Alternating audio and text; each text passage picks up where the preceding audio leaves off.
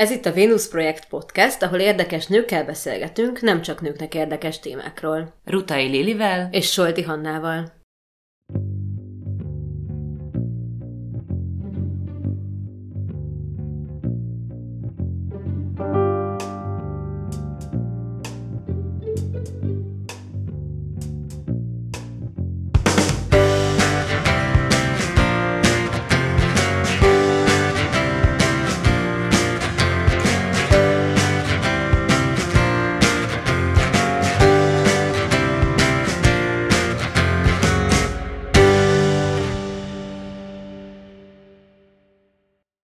Az epizódot élőben vettük fel a Venus Projekt Podcast harmadik születésnapján az Easy Art Space-ben.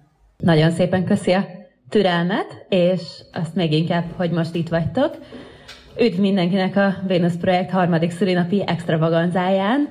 Pont három éve kezdtük el ezt a podcastet azért, hogy elérjünk olyanokat, akik előtte nem feltétlenül hallgattak podcastet, és hogy bemutassunk olyan érdekes nőket, akiket előtte nem feltétlenül mutattak be podcasteknek, és azóta több mint 90 érdekes nővel beszéltünk, nem csak nőknek érdekes témákról, és több mint százezren hallgatták az epizódjainkat, ami számomra nagyon-nagyon nagy szó, és ebben a szülinapi epizódban pedig a szexmunkáról fogunk beszélni, Azért a szexunkát választottuk a beszélgetés témájául, mert ez egy nagyon komplex kérdés, amiben még ilyen feminista vagy nőjogi aktivista körökben sincsen konszenzus, és rengeteg oldala van, ezért igyekeztünk, és szerintem sikerült olyan vendégeket hívni, akik különböző nagyon érdekes oldalakról látják ezt a kérdést.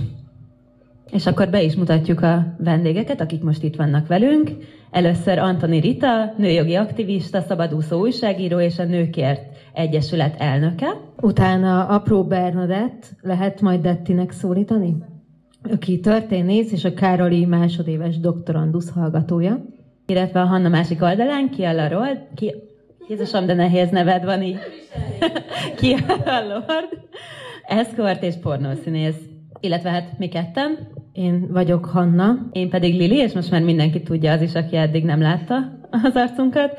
Illetve még azt mindenképp el akartam mondani, hogy amúgy a vendégünk lett volna még a Szexmunkások Érdekvédelmi Egyesületének egy tagja, hogy azt az álláspontot is képviseljék, viszont sajnos ő lebetegedett az utolsó pillanatban, ezért én éjszaka felkészültem, az előző interjúiból és a jogi részletekből, szóval én fogom helyettesíteni időnként, nem, nem helyettesíteni, nehogy azt gondolja, hogy így a nevében beszélek, de hogy megpróbálom majd ezt az álláspontot bizonyos szinten képviselni.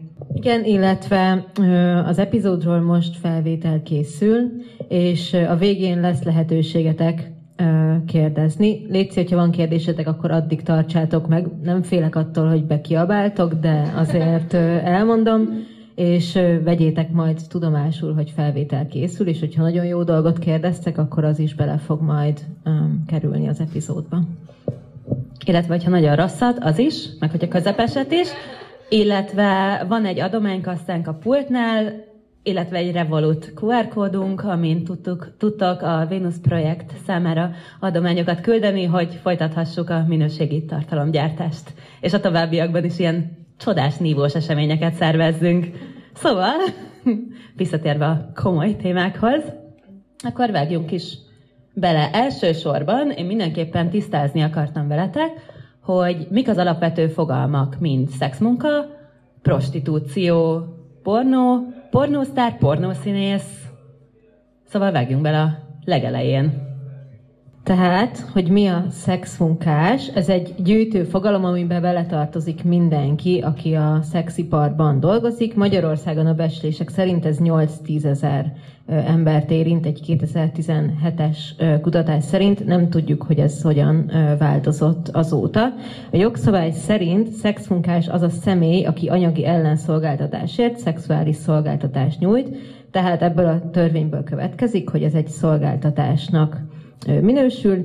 Szexmunkások lehetnek többek között a hagyományos értelemben vett szexmunkások, a gogó táncosok, hölgyek, dominák, pipsuk alkalmazottjai, telefonszex operátorok, utcai szexmunkások, erotikus modellek, bordélyházak alkalmazottjai és pornófilm szereplők. Ez a futtatókra nagyon fontos, hogy nem vonatkozik. A, a kerítés, a kitartottság, az elősegítés az illegálisnak minősül, tehát ezek nem tartoznak a legális körbe. 1999-ig a szexmunka az szabálysértésnek minősült, most már legális szexuális szolgáltatást nyújtani. Nem akarok mindent elmondani, úgyhogy még egy kicsit átadom Lidinek. Igazából szerintem ezek a lényegi részek, és a többi úgyis fel fog jönni időközben. Szóval én tettem fel fölöslegesen bonyolultan a kérdést. Na, ezek a részek, amiket kiszoktunk vágni egyébként az epizódból, amit már nem hallatok. Um, viszont ezután menjünk egy kört szerintem, hogy ki hogyan kapcsolódik ehhez a témához. Mondjuk, hogyha így magunkkal kezdem, én és meg a Hanna is foglalkozunk hasonló témákkal újságíróként és podcasterként is, és nagyjából így kapcsolódunk a témához. Rögtön mellettem körbeadom akkor így. Én ugye történészként kapcsolódom a témához, leginkább 2014 óta kutatom a dualizmuskori budapesti prostitúciót, és tulajdonképpen nekem ennyi a kapcsolódási pontom ide, úgyhogy tovább is. Sziasztok! Én viszont nagyon sok szempontból kapcsolódom ehhez a munkakörhöz, mert eszkortként is dolgozom, illetve pornószínésznőként is, de online tartalmakat is gyártok, ez lehet webcam, Skype show, OnlyFans, illetve bizonyos fétiseket is kielégítek olykor-olykor. Úgyhogy kívül-belül ismerős számomra. Én nőjogi aktivistaként kapcsolódom a kérdéshez. Az egyetemen angol szakon belül a Gender Studies szakirányt is elvégeztem, akkor még megjegyzem, hogy teljesen zavartalanul, és aztán létrehoztuk a nőkért.hu honlapot, és hát a magyarországi feminista hagyomány nyomán igyekszünk haladni. Az 1904-ben alakult Feministák Egyesülete már küzdött, a, hát ahogy, ahogy akkoriban nevezték a leánykereskedés ellen. Akkor kezdjük egyébként az alfától és omegától, Dettinél egészen pontosan, hogy honnan fejlődött ki Magyarországon a szexmunka, illetve milyen volt? Ez ugye sokszor halljuk, hogy a legősibb foglalkozás, mennyire ősi ez, és hogyan nézett ez ki dualizmus korban? Ugye Budapestről beszélünk, 1873 után, a város részek összekapcsolása után.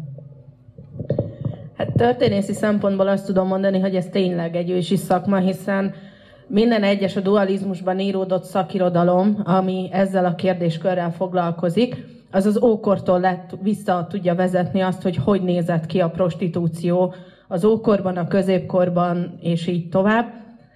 A dualizmus korára kitérve, ott ugye legális volt a prostitúció, vagyis konkrétan a legális és az illegális határán mozgott valahol, mert törvényileg szabályozták, de inkább egy ilyen tűrt kategóriának nevezném.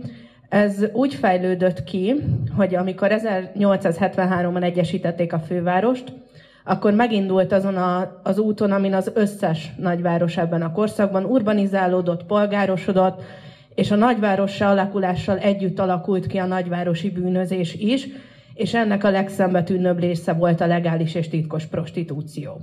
Tulajdonképpen azt lehet mondani, hogy a főváros társadalma akkor úgy alakult, hogy egyre erősebb volt a belső migráció. Nagyon sok olyan vidékről felköltözött, a fővárosban megélhetést kereső ember lett hirtelen a fővárosban, amit egyrészt a, a rendészet nem tudott kezelni, nem volt még ekkor személyes nyilvántartó rendszer, ezért könnyű volt kibújni a felelősségre vonás alól, így tulajdonképpen kezdetben a prostitúciónak és a lánykereskedelemnek nem volt gátja. Egyetlen egy szabályozás volt akkor érvényben, az 1867. évi bordélyházak és kénynők iránti szabályrendelet, ami sok ponton szabályozta a prostitúció működését. tulajdonképpen ugye kikötés volt, hogy 17 éves kor alatt senki nem kaphatott türelmi bárcát, ami az az igazolvány volt, aminek a birtokában legálisan lehetett prostituáltként tevékenykedni. Aki ilyet szeretett volna igényelni, annak az erkölcsrendészet Ó utcai épületébe kellett befáradni, ahol ellenőrizték a személyazonosságát, hogy ne legyen kiskorú. Ha kiskorú fáradt be oda, akkor őt az árvaszékhez és a Magyar Egyesület a lánykereskedés ellen nevű szervezethez továbbították, és ők gondoskodtak róla, hogy jó útra térjen, és ne kerüljön a prostitúció útjára. Ezek után, ha ott mindent rendben találtak, nagykorú volt, nem volt büntetlen előéletű, akkor megkapta a hölgy a türelmi bárcáját, és tulajdonképpen innentől kezdve tevékenykedhetett bordélyházi kénőként, majd később kialakult még két kategória, a magánkénők fogalma, akik előre meghatározott lakásokban lakhattak, amit a rendőrségen be kellett jelenteni, hogy ők ott laknak, valamint a századfordulóra kialakult az igazolványos kénő kategóriája, ők már szabadon választhatták meg a lakhatásukat, tulajdonképpen ők ilyen másodállásban voltak prostituáltak, hogy ilyen mai kifejezéssel éljek. Nekik volt a korszakban úgynevezett tisztes állásuk, és ők így tevékenykedtek prostituáltként. Igen, ebből a türelmi valamiből, amit mondtál nekem, abszolút az, az derül ki, hogy, hogy ezért egy, egy inkább egy megtűrt dolognak tűnik. Nem tudom, hogy... Határozottan igen, ugyanis a prostitúciót a korszakban a leginkább a reflexiókon keresztül lehet megfogni, ami azt jelenti, hogy primer forrás nem létezik a kutatáshoz, tehát nem marad fent prostituáltal írt ö, napló, vagy bármilyen levelezés, amiből megtudnánk, hogy milyen volt egy prostituáltnak a mindennapja, viszont az, ahogy visszatükröződik mondjuk a sajtón, a civil szférán, az egyházi szférán keresztül, az, hogy hogyan tekintettek a korszakban a prostituáltakra, ezek alapján határozottan lehet mondani, hogy egyfajta szükséges rossznak tekintették. Gyakran hivatkoztak Akvinói Szent Tamásnak egy elméletére, amikor, aki úgy fogalmazott, hogy a prostituáltak a társadalom szennyvíz elvezető csatornái. Hogy bűzös betegségeket terjeszt, de szükség van rá, különben a, a férfiak a hát úgy fogalmaztak, hogy aberrált szexuális vágyaikat a tisztes feleségükön élnék ki, ez pedig mindenképpen elítélendő, ezért inkább teret engedtek egy bizonyos szinten a prostitúciónak. Most nem azt fogom megkérdezni, hogy erről mit gondoltok, hanem hogy van egy olyan elég gyakran hangoztatott érv, hogy a szexmunka az nem szűnik meg azzal, hogyha ha illegális, vagy hogyha tiltva van, mint hármotoktól szeretném kérdezni, hogy mi erről a véleményetek, vagy mit gondoltak erről, vagy mit támasztanak alá kutatások, vagy tapasztalatok. Nem tudom, menjünk így sorban, melyik őtök. Köszi. Szerintem soha nem lesz ennek vége, és hogyha próbálnak még szigorúbban szabályozni, akkor sem. Ugyanis a szex az valóban sokszor úgy van említve, hogy szükséges rossz, és uh, muszáj levezetni a sok uh, tesztoszteront. Úgyhogy uh, igen, tulajdonképpen szerintem ennek sosem lesz vége, de nem is kell, hogy vége legyen. Tehát a, a szexnek nem is, de hát a tranzakcionális szexel azért feminista szempontból vannak problémák, bár hangsúlyozom, hogy a feministák is erőteljesen megosztottak a, a kérdésben, tehát a feministák között is létezik, hát mert az inkább a külföldi feminizmusban, a magyar feminizmusban annyira nem jellemző a sex work is work szlogen, amely, amely amellett igyekszik érvelni, hogy a, hogy a, hogy a szexmunka az egy ugyanolyan szolgáltatás, mint, mint azt, hogy elmegyünk fodrászhoz, és hogy, hogy ennek megfelelően kell a, a, a szexmunkásokat is megbecsülni és, és értékelni, míg a, míg a feminizmusnak egy másik irányzata a, a svéd modellt preferálja. Hát, hogyha a történelmi gyökerekre visszatekintünk, hát Gyáni Gábor a nő élete történelmi perspektívában nagyon érdekes forrásokat idéz arról, hogy ez a bizonyos lánykereskedés elleni egyesület, amit említettél, mennyire nem volt hatékony a, a bárcát kiváltani akaró nők meggyőzésében, mert hát a, a tisztességes élet idézőjelbe oda akarták beterelni őket, azaz a hagyományos női szerep és feleség szerep felé, ami hát a 19. században lássuk be, hogy elég nagy szívás volt. Tehát csöbörből vödörbe akarták volna őket terelni, illetve hát voltak olyan cselédlányok, akik annyira megunták a cselédséget, hogy, hogy inkább elmentek prostituáltnak, mert akkor, akkor önállóan lakhattak, tehát egy csomó elvárás alól megszabadultak, ami a, a nőkre nehezedett. Tehát, hogy, hogy ez, ez tulajdonképpen érthetőek is ezek a szempontok. Hát viszont azóta a feminizmus azért elért némi eredményeket a nők oktatása és munkavállalása terén. És ugye ezek a megközelítések, amik a prostitúcióról vannak, tehát hogy ez a Ugye az ítélkezés az is egy patriarkális megközelítés, tehát hogy, hogy megvetni a, a szex munkásokat, és, és nyilván ez is kerülendő, tehát a, a feminizmus azért igyekezett a, inkább a kliensre fókuszálni a, a prostituáltak helyett, és a, és a svéd modell a, a kliensek megbüntetését, és nyilván a futtatóknak a, az üldözését tűzte ki célul. Hát ami, ami engem illet, hát én, én százszázalékos szemellenzős svéd modell hívből alakítottam ki egy valamivel árnyaltabb álláspontot, de, de így a kettő között helyezkedem el, tehát hogy én azt nem tudom jó szívvel kijelenteni, hogy, hogy ez ugyanolyan szolgáltató munka, mint a többi, mert ezt, ezt azzal tudom alátámasztani, hogy megnézegettem olyan hollapokat, amelyek így értékelik a, a prostituáltaknak a szolgáltatásait, és én ezt, ezt roppant dehumanizálónak tartottam, ahogy, ahogy a, ezekről a szexmunkás nőkről írtak a saját kliens érzéseik. Tehát, hogy, hogy nekem erről egy olyan benyomásom támad, tehát természetesen biztosan vannak kivételek, hogy, hogy mint hogyha a nőknek a megalázása bele lenne építve ebbe a, ebbe a, a munkába. Tehát, hogy mint hogyha a kliens azért is fizetne, hogy, hogy, hogy, hogy megalázhatja, és így magánál alacsonyabb rendűnek tekintheti. Tehát, hogy, hogy és, és egy ilyen fajta viszony nem jön létre akkor, hogyha, hogyha elmész egy fodrászhoz, aki, aki megcsinálja a hajadat. Tehát, hogy ott utána nem írsz le róla mindenféle dehumanizáló dolgokat. Tehát nekem elsődlegesen ez, ez vele a problémám ez valamilyen szinten oda-vissza működik, tehát nem feltétlenül tisztelünk mi sem minden klienst. Tehát, a, tehát ez érződik majdnem mindegyik kliensen, hogy ő ki hogy áll az adott nőhöz, úgyhogy általában akkor magadba, legalábbis én, én is úgy könyvelem előtt, hogy, hogy ő egy hülye, aki igazából azzal tehát pont azért van itt, mert annyira szerencsétlen, hogy egy normális nő nem állna le vele.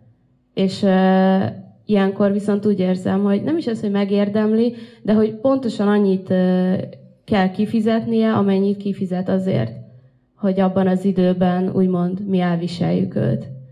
De ez közel sem mindegyik kliens ilyen, de azért uh, akad uh, sok ilyen. De hogy neked, ennek van egy ilyen érzelmi munka része is, nem? Hogy neked úgy kell tenned, mint hogy csak kedvelnéd őt. És ez, ez nem megterhelő?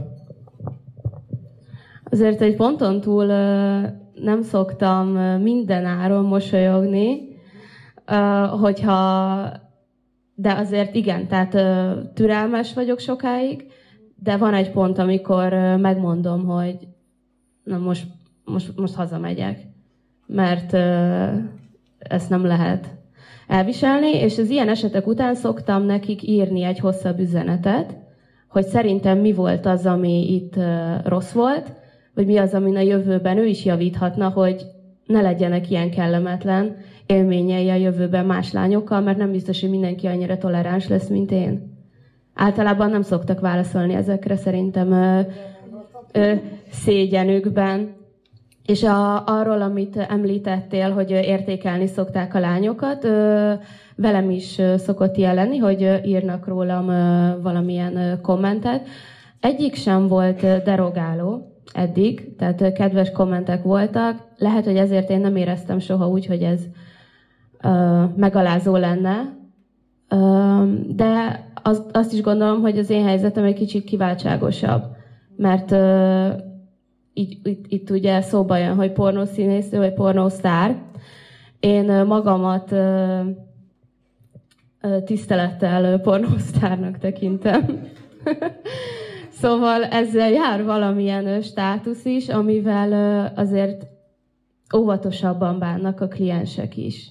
De ez nem ez a többség, és ezzel én is tisztában vagyok.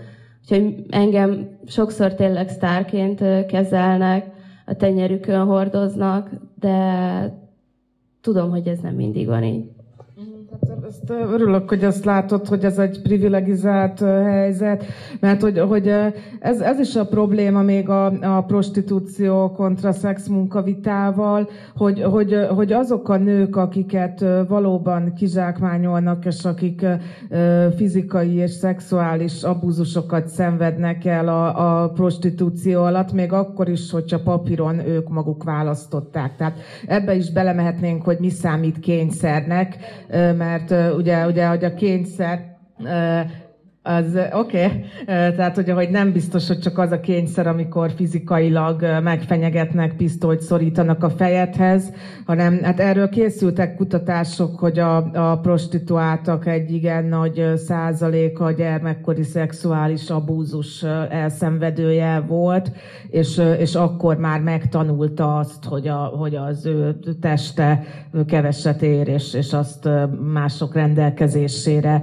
kell bocsátania, tehát tehát nyilván e, e, ezzel is vannak kivételek, de, de, de hogy egy olyan prostituált, aki, akinek ez, ez tényleg megaláztatást okoz, vagy hogyha eleinte nem is, hogyha csinálja egy pár évig, akkor, akkor már elege lesz. Ő, ő nem fog velünk ideülni egy ilyen beszélgetésbe. Tehát, hogy, a, hogy az, az ő hangjukat csak, csak én képviselhetem, aki, aki találkoztam már ilyen nőkkel, illetve hát két férfi prostituáltal is, akiknek szintén elegük lett egy idő után az eleinte csillogónak és szórakoztatónak tűnő iparágból. Bocsánat, bocsánat, nem akartam kikapni a kezedből a mikrofon, csak hozzá akartam tenni, mert hogy már régóta lappang bennem ez, hogy egyébként most elsősorban ugye nőkről beszélünk, és eddig mindig nőket említettünk meg, meg feminizmus, ami ugye nem csak a nőkről szól, mint tudjuk, de hogy egyébként uh, nagyjából ez egy szexével készült interjú alapján mondom az adatokat. A magyarországi szexmunkások 72%-a nő, 28% a férfi. Most a továbbiakban nőkre fogunk hivatkozni, nem azért, mert hogy csak ők érdekelnek, csak egyszerűbb így. Illetve amit említettetek, hogy nem mindenki privilegizált, egyáltalán nem. A magyar szexmunkások kétharmada vált már bűncselekmény áldozatává, derült ki egy európai kutatásból, és a szexe ezek mellett azt is megállapította, hogy a 15%-ukat kizsákmányolják. A másik nagy probléma, hogy nem minden esetben tudják, ja, hát a szexe által gondolom. Meg hogy ebben nyilván az is benne van, hogy egy ilyen, egyrészt, hogy nyilván ki ismeri fel mondjuk a, a saját kizsákmányolt pozícióját, és hogy egy kutatásban kimondja ezt el, az, azt szerintem nyilván egy másik kérdés, szóval érdemes ezt a 15-öt úgy kezelni, hogy ez lehet, hogy, hogy jóval több. Illetve emellett nem csak a hogy nem csak a striciük által, vagy a futtatójuk által, de például a rendőrség által is gyakran nehéz helyzetbe kerülnek. A, a szexa szintén másfél évet vizsgált, és ez idő alatt 61 esetben bírságoltak meg prostituáltakat, vagy szexmunkásokat, több hónapot ültek elzárásban szexmunkások, csak azért, mert rossz helyen álltak, annak ellenére, hogy minden jogszabályt betartottak. A szexmunkások körülbelül fele nem tudta, hogy milyen jogai vannak akkor, amikor a rendőrrel találkozott, és uh, még a Helsinki Bizottság is megállapította, hogy a szabálysértési elzárásban lévők között jelentős a szexmunkások aránya, tehát Magyarországon azért ezt tényleg kimondhatjuk, hogy nagyon nagy szakadék van azok között, akik tudatosan csinálják, és azok között, akik pedig könnyen kizsákmányolódnak, akár a rendszer, akár mások által. Elsősorban hozzád lenne az a kérdésem, hogy, hogy mik azok a feltételek, aminek sok szexmunkás nem tud megfelelni, ami miatt nagyon sokan illegalitásba kényszerülnek a te tapasztalatod szerint, ha már ugye most beszéltünk erről a, a nagy szakadékról, és egyáltalán egyébként jól, jól gondolom-e, vagy gondoljuk-e azt, hogy sokan illegalitásba kényszerülnek? Hát az, egyrészt ez azért van, mert tehát ugyan hivatalosan legális Magyarországon a prostitúció, viszont számos olyan szabályozásnak kell megfelelni, amiknek hát éppen a legkiszolgáltatottabb helyzetben levő prostituáltak nem tudnak. Például ugye, ugye nagyon sokuknak már van gyereke, és még hogyha van is saját lakása, nem, nem, nem fogadhat klienseket olyan lakásban, ahol gyerek tartózkodik, tartózkodik, illetve, illetve hogyha közösen vesznek ki egy albérletet, akkor, akkor a, a főbérlő, vagy hogyha a szomszédok, hogyha megsejtik, hogy milyen tevékenység folyik, akkor, akkor zsarolás áldozataivá lesznek. Hát illetve ezt, ezt mi is csak a, a Szexmunkások Egyesülete anyagából tudjuk, hogy elfogadhatatlanul megalázó bánásmódban részesülnek a, a rendőrség, illetve az egészségügyi intézmények által, tehát hogy, hogy ez az, az a patriarkális derogáló szemlélet, ami, ami ugye ilyenkor megjelenik, tehát hogy ugye maga a patriarkátus termelte ki ezt az, az angyal versus kurva dihotómiát, tehát hogy, hogy ugye a nő, nő vagy, vagy ö, ö, felemelt, tisztes feleség lehet, ö, vagy pedig ö, megvetett ö, prostituált, és hogy ez mind a kettőben az a közös, hogy dehumanizálja a nőt, tehát hogy, hogy akármelyik irányból, és ez ez, ez sajnos ez, ez megjelenik. Tehát, hogy, hogy ennél, ennél még a, még a legalizáció is jobb lenne, viszont a német modellt azt mindenképpen érdemes lenne elkerülni. De Munk Veronika könyvét, hogyha olvastátok, nem jut eszembe a címe, sajnos az a baj. Ké, igen, igen, köszi, a, a Kéj utca.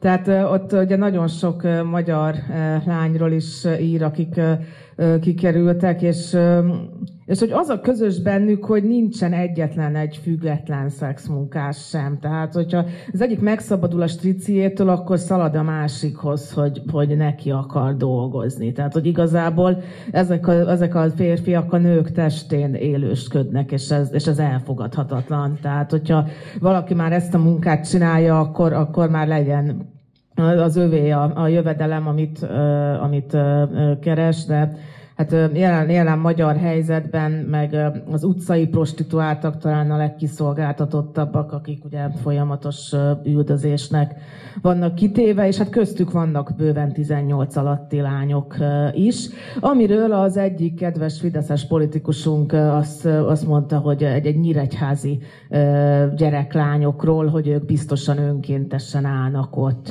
Tehát ez, ez ugye ez egy keresztény nemzeti politikus hogy képes azt mondani, hogy egy, egy 14 éves lány biztosan önként áll ott. Tehát ez megint a képmutatásnak egy bizonyítéka. Én itt egy icipicit azért szeretném annyiban árnyalni a képet, hogy Rita szájából többször elhangzott a patriarhátus szó, és az, hogy a férfiak hogyan ítélték meg a nőket.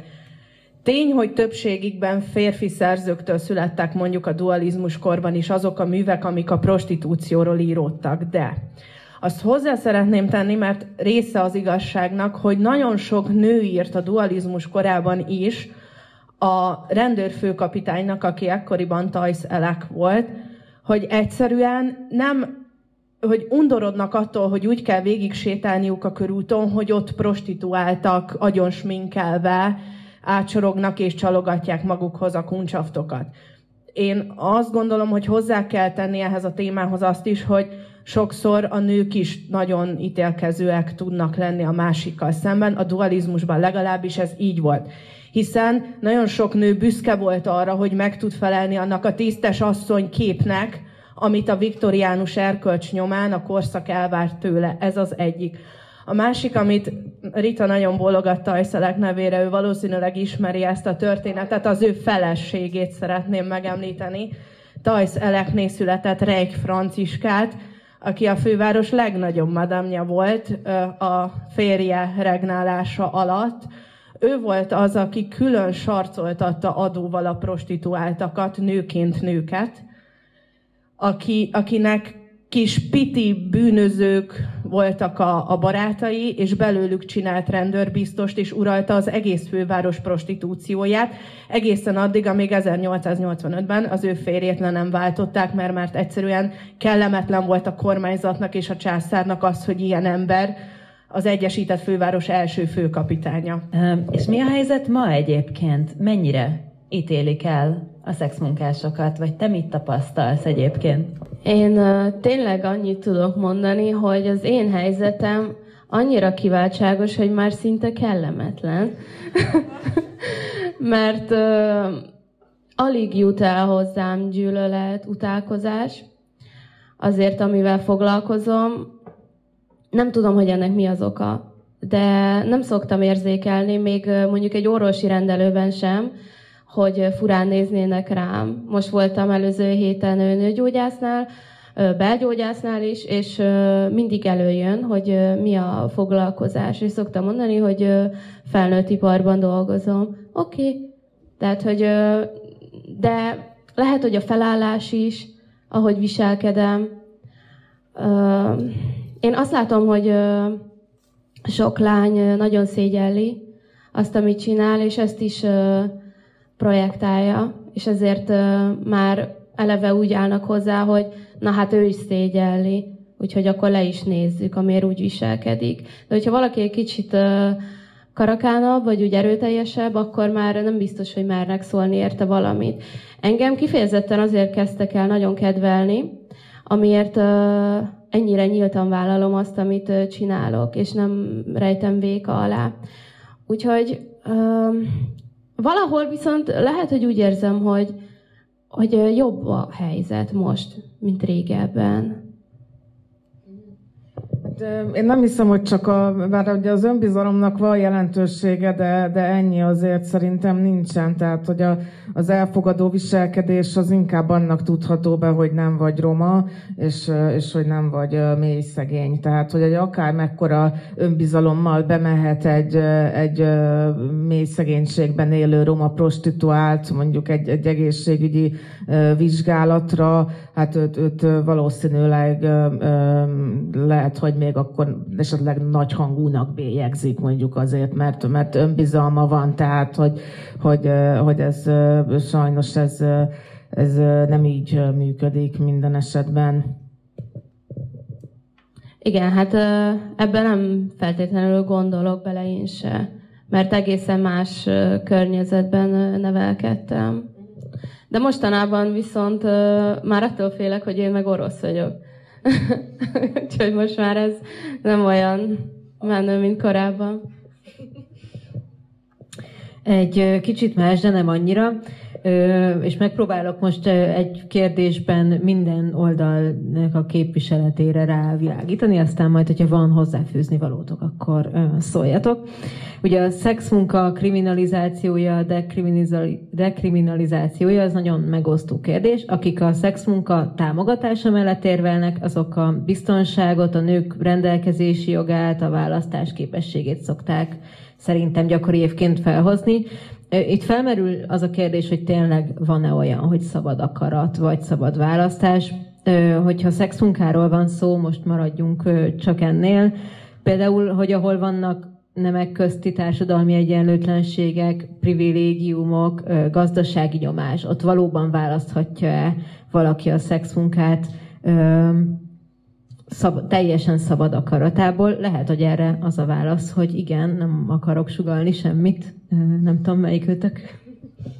Hát erre én vagyok az élő példa, igen. Teljesen szabad akaratomból csinálom azt, amit csinálok. Én idestől tíz éve kezdtem a felnőtt filmezéssel, de igazán úgy egy éve kezdtem elépíteni úgy az eszkort karrieremet. Előtte kizárólag filmeztem. De én azt gondolom, hogy nagyon örülök, hogy te egy ilyen szerencsés helyzetben vagy, de te a felső elitnek a, a része vagy, ezt, ezt ki kell emelni. Én történészként amit tapasztalok, ugye sokat emlegettük ezt a Magyar Egyesület a lánykereskedés ellen nevű szervezetet, amiben maximálisan egyetértünk a Ritával azzal, hogy érdemi segítséget nem nyújtottak a lányoknak, viszont nagyon hasznosak azok a kérdőívek, amiket ők 761 prostituáltal készítettek 1912 és 13 között, és ha már a szabad akarat a téma, akkor így, így név nélkül kiemelve egy-két választ, amikor megkérdezték a, a lányoktól, akik többségében ilyen 17-19 közötti, év közötti lányok voltak, hogy miért, akkor a válaszok ö, többsége az, hogy eladósodott, ki kell fizetnie az adósságát. Van egy gyermeke, akit etetnie kell. Volt olyan, aki konkrétan azt válaszolta, hogy ő nagyon szívesen felhagy a prostitúcióval, amint lesz annyi ruhája, hogy tisztes munkát tudjon vállalni, lesz annyi ruhája, amiben el tud menni dolgozni. Tehát azt gondolom, hogy a, a prostituálódás legkevésbé sem a szabad akarat kérdése az esetek többségében van, amikor igen, és ez nagyon szerencsés, és akkor egészen nyugodtan döntsön úgy egy nő, hogy ezt csinálja. De az esetek 95%-ában ez gazdasági kényszer.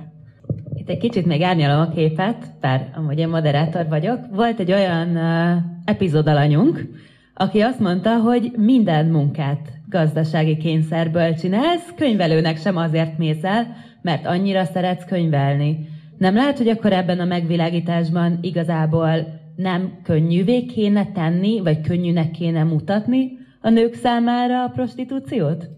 Erre azt hiszem, hogy az utóbbi kérdésedre majd a Rita fog válaszolni, mert ő érte ehhez jobban. Én annyival árnyalnám ezt a, a gazdasági, és hát ezt a megélhetési képet, hogy azért itt ezeknek a lányoknak a többségének a dualizmusban nem volt olyan szociális háttere, ami, ami lehetőséget biztosított volna neki arra, hogy akár bármilyen tisztes munkát vállalhasson. Ennek a 761 megkérdezett lánynak a kétharmadának nem élt már egyik szülője, vagy nem tartotta velük a kapcsolatot, de volt köztük olyan is, akit, akit például a nagynénye 12 éves korában eladott egy madamnak. Tehát, hogy itt a szociális háttér, a, a demográfiai változások, a, a gazdasági átalakulás, az mind a dualizmusban közrejátszott abban, hogy akkor a prostitúció a virágkorát élte, és sok nő választotta kényszerből vagy szabad akaratból, mert nem gondolnám, hogy ne lett volna akkor is olyan nő, aki ezt szabad akaratból választotta, ezt a foglalkozást mondjuk így. Csak az a probléma, hogy jelenleg Magyarországon is vannak olyan lányok és nők, akik úgy élnek, mint ahogy eh, te az előbb a dualizmus korról beszéltél. Hogyha elmegyünk Borsodba, ott a mély szegény romák eh, között eh, rengeteg kislány úgy nő fel, ez az valami hátborzongató, a Kozma Blanka mondta nekem a közéleti romanők vezetője, hogy már a, már a kislányok a, a rúttáncolást gyakorolják, és hogy ugye látják az idősebb nő tagokat, és hogy ők arra készülnek, hogy ők majd kimennek Svájcba, vagy, vagy, vagy Németországba, illetve hogy, hogy vagy, vagy otthon is ezt a, az utat fogják követni, tehát ott generációkon keresztül öröklődik a, a prostitúció, mert hogy a mély szegénység olyan kilátástalanságot okoz, de hát egy kislánytest a legszegényebb háztartásban is akad és, és a, a, a környező városokban, vagy az út mentén ilyen potom összegekért adják el a saját családtagjaik, tehát a, a, a, a báty, vagy, vagy, vagy, vagy ami még nagyon gyakori, ez a lover boy jelenség, hogy, hogy összejönnek a fiatalok, és akkor a, a fiú ráveszi a lányt, hogy a, a háztartás bevételét prostitúcióval ö, egészítse ki. Hát ugye ilyen sztorikat szoktak kitalálni, hogy adósságot kell törleszteni, és akkor csak ezzel a fickóval, meg csak, csak egyszer, de aztán ugye addig fajul mindig a helyzet, hogy, hogy akár ö, Zürichben találja magát a lány bezárva egy lakásba iratok nélkül. És ö, azok, akik ezekkel a többnyire roma vagy mindenképpen mély szegény lányokkal foglalkoznak, többen egymástól függetlenül meséltek nekem ilyet, hogy így azt mond, meséltek nekik a lányok, hogy, hogy eladtak engem egy, egy másik férfinak 30 ezer forintért, és hogy, hogy szerinted érek én 30 ezer forintot? Tehát, hogy, hogy, hogy annyira brutálisan nincsen önértékelésük, jövőképük, hogy az ő esetükben már pedig, hát, de én nem vagyok annak a, a hamis tudat érveléseknek a híve, tehát, hogy, hogy biztosan agymosott, aki ezt választja, mert nem, de az ő esetükben már a, a mély szegénység és a lehetőségek hiánya miatt beszélhetünk arról, hogy egy ilyen tudatot eltorzító hatása van annak, illetve hogy ők abban nőnek bele, hogy ez normális, és ők tényleg ég és földre vannak attól, amikor egy, egy középosztálybeli fehér nő ezt, ezt választja. Hát ami a kizsákmányolást illeti, hát a, a prostitúció jelenségét kritizáló feministák azzal szoktak érvelni, és én ezzel egyet is értek, hogy egy olyan munkában, amit nem szeretsz, mondjuk könyvelő vagy, de nem szeretsz könyvelni, hát ott gazdasági kizsákmányolást szenvedsz el, viszont a, a prostituáltaknak a többsége, a privilegizáltakat leszámítva gazdasági és szexuális kizsákmányolást is elszenved, arról nem is beszélve, hogy már ha munkának tekintjük, akkor nézzük meg munkavédelmi szempontból, amiről a, a Lili is beszélt a, a, az előbb, tehát, hogy, hogy hogy nagyon, hogy, hogy hogy lehet azt a védelmet biztosítani, hogyha mondjuk ők fölmennek valakinek a lakására, vagy beülnek valakinek az autójába, hogy akkor ne rabolják ki, ne, ne verjék meg őket, vagy ne történjen valami olyan szexuális cselekmény, ami a megállapodáson kívül esik. Mert ugye ez, ez megint ez egy ilyen patriarkális elképzelés, hogy egy prostituáltat nem lehet megerőszakolni, pedig hát hogyha bele, beleegyezett egyfajta aktusba, az nem jelenti azt, hogy a testét odatta, és hogy ő most már mindenbe beleegyezett. Tehát, hogy, hogy igenis, hogy, hogy érheti nemi erőszak, és és hát ezt a veszélyt ugye azzal igyekeznek kiküszöbölni, hogy, a, hogy ott van a, a futtató, vagy valaki, aki, aki ajánlkozik a védelemre, csak aztán ugye elszedi a jövedelmének a, az egyre nagyobb részét, és így alakul ki a férfiaknak az a rétege, akik a, a nők testéből élnek, akik legyenek akár a barátnőik, akár a, a lány családtagjaik. Meg hát ami még megkülönbözteti szerintem a többi munkától, Hát, hogy az, hogy az intimitáshoz szerintem mindenkinek joga van. Tehát ez valahol az emberi méltóságunkhoz tartozik. Én ezt nem akarom ilyen rózsaszín felhőbe burkolni, hogy, hogy csak házasságon belül, vagy csak szerelemből, mert ugye abban, abban nyilván feministaként én sem hiszek, és nagyon sok olyan szexuális kapcsolat van, ami szerelem nélkül történik, de mégis kielégítő a felek számára. Viszont, viszont ugye a, a szexuális aktusoknak azért kell történniük, mert, mert, mert hogy az, ember, az résztvevők akarják, vagy, vagy vágynak rá, és az, az kielégülést jelent a, a, a számukra. És, és hogy, hogy erről lemondani, az, az, egy, az egy nagyobb lépés, mint, mint átmenetileg bevállalni egy a munkaerőpiacon, mondjuk, hogy, hogy nem szeretek takarítani, de jó, most egy hónapig takarítok, mert, mert nincsen más munka, vagy, vagy valamilyen olyan munkát végzek különböző képzettségi szinteken, amit én nem szeretek annyira. Tehát, hogy annak idején az LMBTQ jogokért folytatott harcba is azért folytam vele, mert hogy ugye hiszek abban, hogy mindenkinek joga van együtt lenni azzal, akit, akit szeret, vagy akit, akit, ki, akit megkíván, akire, akire vágyik. És hogy olyan szexuális kapcsolatokat létesíteni, amik, kielégülést jelentenek számára, és hát a tranzakcionális szexben ezek, ez, ez torzul, illetve nem valósul meg, vagy, vagy csak ritkán. És uh, biztosan láttad a Victoria Express-t, és mi a véleményed róla? Mert én ugye, mint kívülálló néztem, többször is megnéztem. Hát engem nagyon, én egyszer néztem meg, mert de egyszer is nagyon megviselt. Nem tudom, közönségből láttátok a Victoria, a Czüriki Express, Farkas Franciska játsza benne a a roma származású prostituáltat, és hát egy, egy, egy ilyen mély szegény, vagy hogy, hogy, hát egy szegény, tehát jó, talán nem a legszegényebb falvakban, de egy, nyilván egy nagyon rossz háttérből jövő lány, és ez a film tökéletesen bemutatja azt a, a kiszolgáltatottságot, amit egy idegen nyelvet nem beszélő, képzetlen, alacsony önértékelésű roma lány átél, illetve ha annyit spoilerezhetünk a filmből, akkor az ő társnőjét meg is öli a, a, a futtató.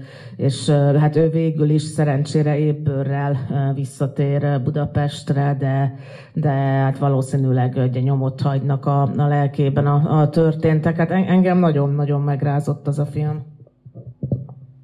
Én nagyon sok ilyen filmet szoktam nézni egyébként, mind magyar, mind külföldi tartalom, mert annyira más az én helyzetem, de nagyon kíváncsi vagyok és nyitott.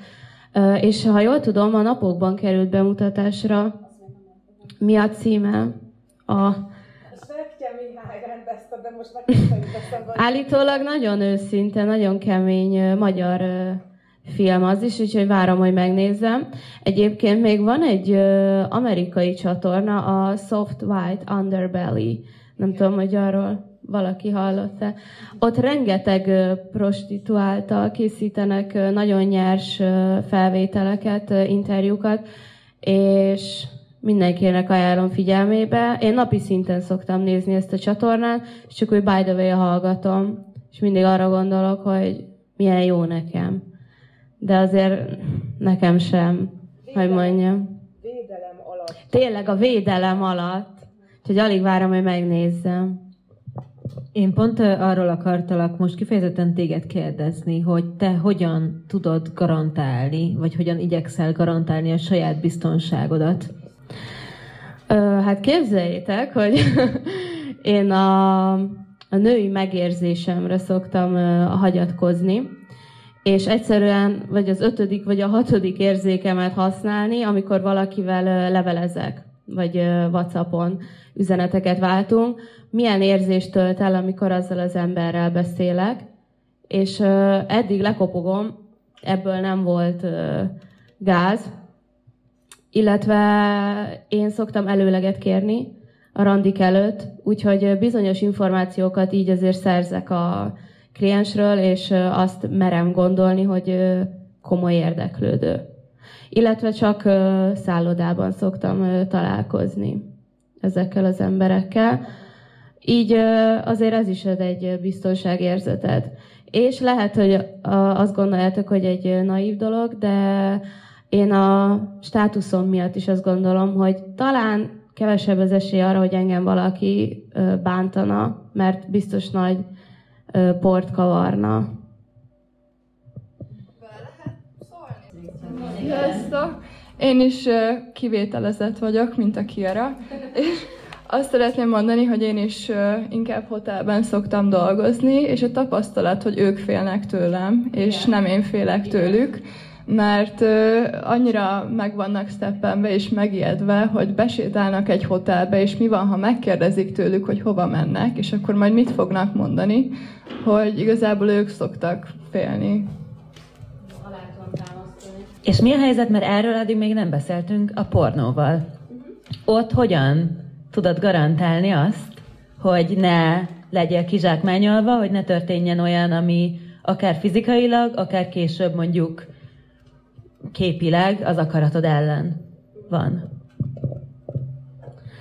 A pornó számomra sokkal átláthatóbb és biztonságosabb környezetnek tűnik, mivel egyszerre több ember vesz részt egy forgatáson, és általában szoktak lenni női tagok is, főleg a sminkesek által. Uh, sokszor a sminkes szokta azt a szerepet játszani, hogy a lányokkal beszél, vagy megnyugtatja őket. És ezért kicsi ez az ipar, tehát gyakorlatilag egy idő után mindenki mindenkit ismer, úgyhogy kialakulhat egy bizonyos bizalmi kapcsolat, de közel sem mindenkivel, ugyanis itt is nagyon sok külföldi lány van, aki nem beszéli a magyar, de angolul se beszél. Ott láttam már példát arra, hogy előfordulhat, hogy akkor megpróbálnak vele olyat is megcsináltatni, amiről eredetileg nem volt szó.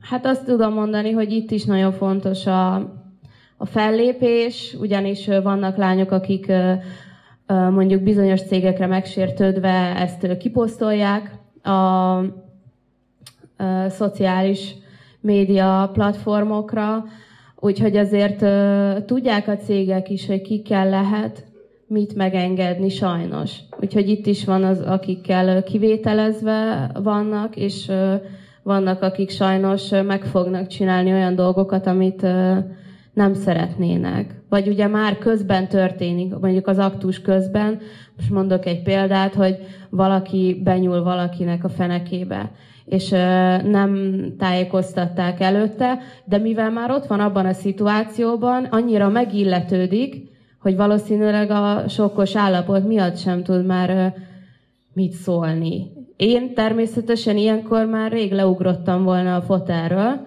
hogy mi történik, de szoktam látni is mondjuk egy női partnerrel, hogyha egy jelenetben vagyunk, mondjuk több férfi, több lány, látom, hogy ki az, aki nem érzi jól magát, látom, hogy ki az, aki valószínűleg nem szeretne ott lenni, vagy nem szeretné most ezt csinálni.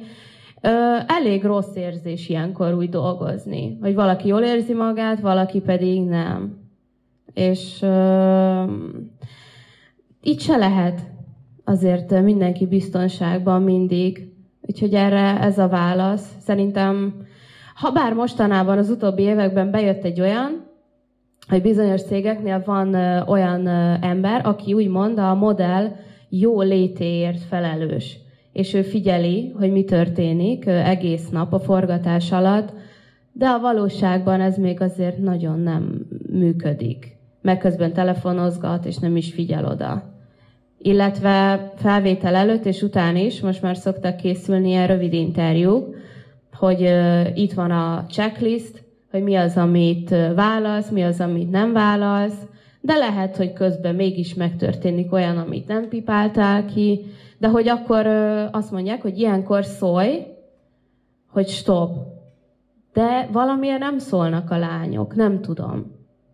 Eleve az egész női szocializáció a, a kedvességre, simulékonyságra, engedékenységre épül, és, és ez, ez egy erőszak szituációban ez most akár ha megfogják a feneked a villamoson, tehát hogy, hogy, hogy akkor is a, a nőknek a 95%-a elmegy a hangja, ez, ez az a lefagyás, ami, ami a, az erőszaknál bekövetkezik, és hát a, a pornóiparba kerülő nők, hát valószínűleg a többségben egy, egy olyan háttérből jöttek, ahol nem éppen a női önbizalom erősítése volt a, a, a legfontosabb, és hát ezt, hú, ezt, ezt hallgatni is szörnyű volt, tehát ez, ez, ez, ez borzalmas, hogy, hogy, hogy ilyen megtörténik nőkkel. Hát igen, ugye az ideális világ az az lenne, ahol csak önkéntes, vidám pornó színészek forgatnak filmeket, de hát ez, ez megint ugyanaz, mint a, mint a prostitúció, vagy hogy a prostitúcióval az a gond, hogyha, hogyha a szexet megvásárolhatóvá tesszük, és a kultúra elfogadott részévé tesszük, hogy a szex megvásárolható, akkor az, aki, aki nem tud megfizetni egy, egy elegáns eszkortot, aki megválogatja a klienseit, akkor, akkor az, az valószínűleg a kevésbé privilegizált prostituáltakhoz megy, mert úgy érzi, hogy neki joga van ezt az igényét kielégíteni, és akkor ne, nem vizsgálja azt, hogy milyen háttere van annak a lánynak, vagy miért van ott, és hogy, hogy amire van kereslet, arra meg mindig lesznek emberek, akik teremtenek kínálatot, akár emberkereskedelem, rablás, emberrablás útján, és ezért írta le Schwimmer Rózsa, a Feministák Egyesületének ügyvezetője, hogy a bűnös mindig csak a vevő mert hogy, hogy még a vevőt még nagyobb bűnösnek tartotta a futtatónál, mert hogy, hogy Schwimmer azt írja, hogy a futtató az csak egy igényt szolgál ki, hogyha van valamire kereslet, akkor ő igyekszik erre kínálatot biztosítani. Hát ami, ami meg a pornót illeti, Hát vannak ugyan kísérletek feminista pornónak a meghonosítására, ahol, ahol önkéntes szereplők egyeztetett forgatókönyvtől nem eltérve ö, ö, forgatnak le szexjeleneteket. Ö, az, az Erika Lászt például a, ennek a, az irányzatnak a képviselője. Csak hát sajnos a kutatások azt mutatják, hogy, hogy az átlag pornófogyasztót ezek a feminista pornók nem érdeklik. Mert hogy, hogy itt megint az, amit a prostitúciónál mondtam, hogy, hogy talán bele van építve, hogy ő azt élvezi, hogy, hogy megaláz valakit. A pornóban is a, a, erre statisztikák vonatkoznak, hogy a legerőszakosabb a, a nők számára legmegalázóbb jeleneteket keresik, és ez sajnos hatással van arra, ahogy a fiatalok a szexre tekintenek. A Telexen nemrég megjelent egy jó kis cikk, valami mi a baj a szexel, valami ilyen címe van, egy ilyen átfogó, és ami ott, ott arról ír, hogy ugyan egy átlagos gyerek már 9-10 éves kora körül találkozik sajnos internetes pornóval, ugye, hogy nyilván nem neki készült, de az interneten hozzájut ezekhez a a tartalmakhoz, és hogy, hogy sok tizenéves lány úgy van vele, hogy akkor köszöni, akkor ő, hogyha ez a szex, akkor, akkor ő inkább, inkább nem kér a szexből. Tehát most nagyon sok cikk jelenik meg a szex recesszió elemzésébe, hogy miért szexelnek kevesebbet az emberek, és, és hát ez egy érdekes szempontot fölveti a, a cikk, hogy lehet, hogy azért, mert hogy, hogy, hogy a, a nők, vagy akár a férfiak többségének nincs kedve a, a, a szexnek a mainstream pornóban látott formáihoz. Bocsi, még egyet mondhatok, hogy van átfedés, tehát így a porno és az eszkort között is. Szoktak kliensek nekem írni, hogy azt szeretné csinálni, amit a filmbe látod, hogy én csináltam. És hogy ő pontosan ezt a jelenetet akarja ö, megcsinálni otthon. De ez, ez nem lehet. Szóval, igen. Ö, és visszatérve még a kizsákmányolásra, illetve hogy a pornó alatti biztonság, sajnos ö, Tudok olyan esetekről, hogy külföldi lányok meg vannak ám félemlítve, hogyha nem csinálod meg, akkor nem kapod vissza az útleveled, vagy hogy nem jössz többet Európába, itt ugye a Schengeni zóna, meg ezek, illetve, hogy vissza kell, tehát ott az a nyomás, hogy vissza kell fizetni a beléjük fektetett pénzt, hogy ugye oda repültél, hogy ott laksz valahol, Ugye, amíg én azt tudom mondani, hogy ha valami nem tetszik, hogy jó, sziasztok, én hazamentem, akkor ő azon gondolkodik, hogy hát, hogy itt kell maradnom. És arra is volt példa, hogy valaki kórházban kötött ki, mert olyan sérüléseket szenvedett, van, aki forgatáson veszíti el a szüzességét, vagy anális szüzességet. Úgyhogy, és én is találkoztam nagyon fiatal lányokkal, akiknek mondjuk nekem kellett bedugni az ujjam a, a hüvelyébe, és láttam, hogy így potyognak a könnyei. És mondtam, hogy akkor ezt nem szeretném folytatni. Hát, oké. Okay. Szóval ilyen... Hát én csak a Rita által elmondottakhoz szeretnék egy gondolatot hozzáfűzni, ami szerintem fontos, hogy talán az még a kisebbik rossz, hogyha egy pornófilm megnézése után egy tinédzser lánynak elmegy a kedve a szexuális élettől, a sokkal rosszabb, hogyha azt gondolja, hogy ha azt csinálja, amit ezek a lányok csinálnak, akkor, akkor tesz jót egy férfival.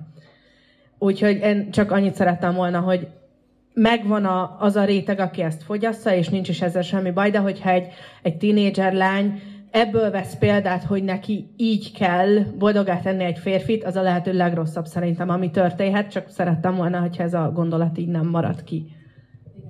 Nem, és szerintem a következő is ehhez fog kapcsolódni, mert hogyha már pornóról beszélünk, akkor mindenképpen meg kell említenünk az OnlyFans-t is, ami az utóbbi pár évben ugye hihetetlen mértékben nőtt. Rengetegen regisztráltak, mind tartalomgyártói, mind tartalomfogyasztói oldalon, és ugye az OnlyFans-nek az a, az előnye, a gyártók szerint, vagy hát nem a gyártók, mi az, alapítók szerint, vagy azok szerint, akik reklámozzák, hogy oda tényleg olyanok posztolnak, akik szeretnének posztolni, gazdasági nyomás nélkül, vagy szexuális nyomás nélkül, illetve hogy ott kevésbé színfalak előtt beállított világot kapsz, hiszen a legtöbben ugye otthon gyártják ezeket a tartalmakat.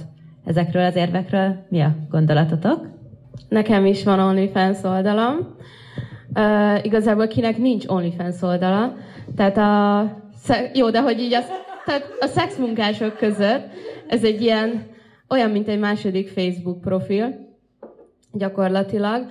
Szerintem valóban egy biztonságosabb formája a szexmunkának, ugyanis nem feltétlenül kell közösülni sem. Tehát lehet csak játszani, csak beszélgetni, úgyhogy szerintem, és hát otthon a négy fal között azért valóban biztonságosabb, mint az utcán állni, vagy akár csak egy szállodába elmenni, vagy pornót forgatni. Szerintem ez e-, egész rendben van az OnlyFans. És sok szabály van egyébként. Egyre több mindent nem szabad csinálni, például ilyen a vizelettel kapcsolatos pornó. Tehát most már az sem lehet. Szóval lehet, hogy valamilyen szinten ők próbálják azért szabályozni, hogy mennyire engedik ezeket az aberrációkat, ugye, illetve az ő platformokat erre használni. Hát azzal egyet tudok érteni, hogy az OnlyFans egy, egy biztonságosabb formája lehet a szexmunkának, mint a többi forma, de a, a, talán azt hiszem, hogy a fordulatban volt erről Barna Emilia és szerzőtársának egy tanulmánya, igaz, nem, nem az OnlyFansről, hanem egy másik hasonló portáról, hogy ez nem minden országban úgy működik, hogy független szexmunkások otthonról a saját határaik között tartalmat gyártanak, hanem vannak olyan országok, ahol a szegénységgel visszaélve ott stúdiókba rendelik be a, a, a nőket, és ugyanúgy a kihasználás és az alulfizetettség megjelenik, hát, hát illetve az OnlyFans-ből voltak még ilyen problémák, amennyire utána néztem, hogy egy-egy túlfűtött felhasználó követni vagy zaklatni kezdte az OnlyFans-en az általa kiszemelt nőt, és tehát, hogy ott is, ugye tudom, hogy próbálják ezeket a biztonsági dolgokat megoldani, de azért teljesen itt sem kiiktatható. Plusz hozzátenném ugyanitt, hogy a BBC-nek volt több riportja is arról, hogy kiskorú gyerekeket vagy zsarolással nőket kényszerítenek arra, hogy akár hamis személyével, akár csak a saját személyőket, de nem saját akaratból gyártsanak tartalmat, plusz most egyre több szó, szó van talán arról, hogy ügynökök is megjelennek, akik kvázi a stricik feladatát veszik át, um, és ők rendelkeznek a tartalomgyártók oldala felett, és döntik el, hogy mi az, amit posztolni fognak, szóval ez is egy nagyon érdekes és nagyon kettős dolog. Irónia, hogy én például azt hiszem hétszer próbáltam regisztrálni OnlyFans-re a saját ö, útlevelemmel, és egyszerűen ugyanazt a képet töltöttem fel, és nem fogadták el, nem fogadták el, nem fogadták el, nem fogadták el, nem fogadták el, és utána elfogadták. Úgyhogy ez hihetetlen, hogy embereket tudnak erre kényszeríteni, amikor a saját adataiddal ö, nem tudsz regisztrálni hogyha úgy vesszük, hogy a szexmunka az, az van, és mindig is lesz, akkor szerintetek, mindannyiótok szerint mivel tehetnénk azért, hogy biztonságosabbá váljon? Gondolok itt mind arra, hogy ne legyenek fizikai atrocitások, és arra is gondolok, hogy az előítéleteket csökkentsük, akár a szexmunkásokkal szemben, de akár mondjuk a családjaik szintjén, vagy a családjaikkal szemben vagy hogy kevésbé legyen kizsákmányoló ez az iparág. Itt azért is kérdezlek mindegyik őtöket, ha van kedvetek, mert szerintem nagyon különböző oldalakról tudtok hozzászólni. Szerintem te fogsz tudni a legtöbbet ehhez hozzászólni. Én a magam tapasztalat tehát a saját tapasztalataim szerint, én azt kívánnám, hogy mondjuk a szállodák ne diszkrimináljanak minket. Szóval arra gondolok, hogy nem mindegyik szálloda lát ám minket szívesen, úgyhogy így sunyiba próbálunk dolgozni feltűnésmentesen, Viszont szerintem egy hónappal ezelőtt olvastam a neten, hogy Ausztráliában már meghozták ezt a törvényt, hogy többé nincs ilyen, hogy elküldik a lányokat a, a hotelekből. Tehát most már mindenki dolgozhat. Ami szerintem tök jó, mert ez ugye mit eredményez, hogy, hogy innen takarodj, akkor menj más helyre, vagy ugye lakásra, és akkor lejjebb, ami ugye veszélyesebb. Úgyhogy uh, szerintem ez jó lehetne, mert mi ettől függetlenül ugyanúgy kifizetjük a szállodát, ugyanúgy fogyasztunk, uh, kulturáltan uh, viselkedünk, nem dobáljuk szét az óvszert, hogy majd na, takarítsák össze. Szóval nagyon visszafogottan én ennek örülnék, hogyha lenne ilyen.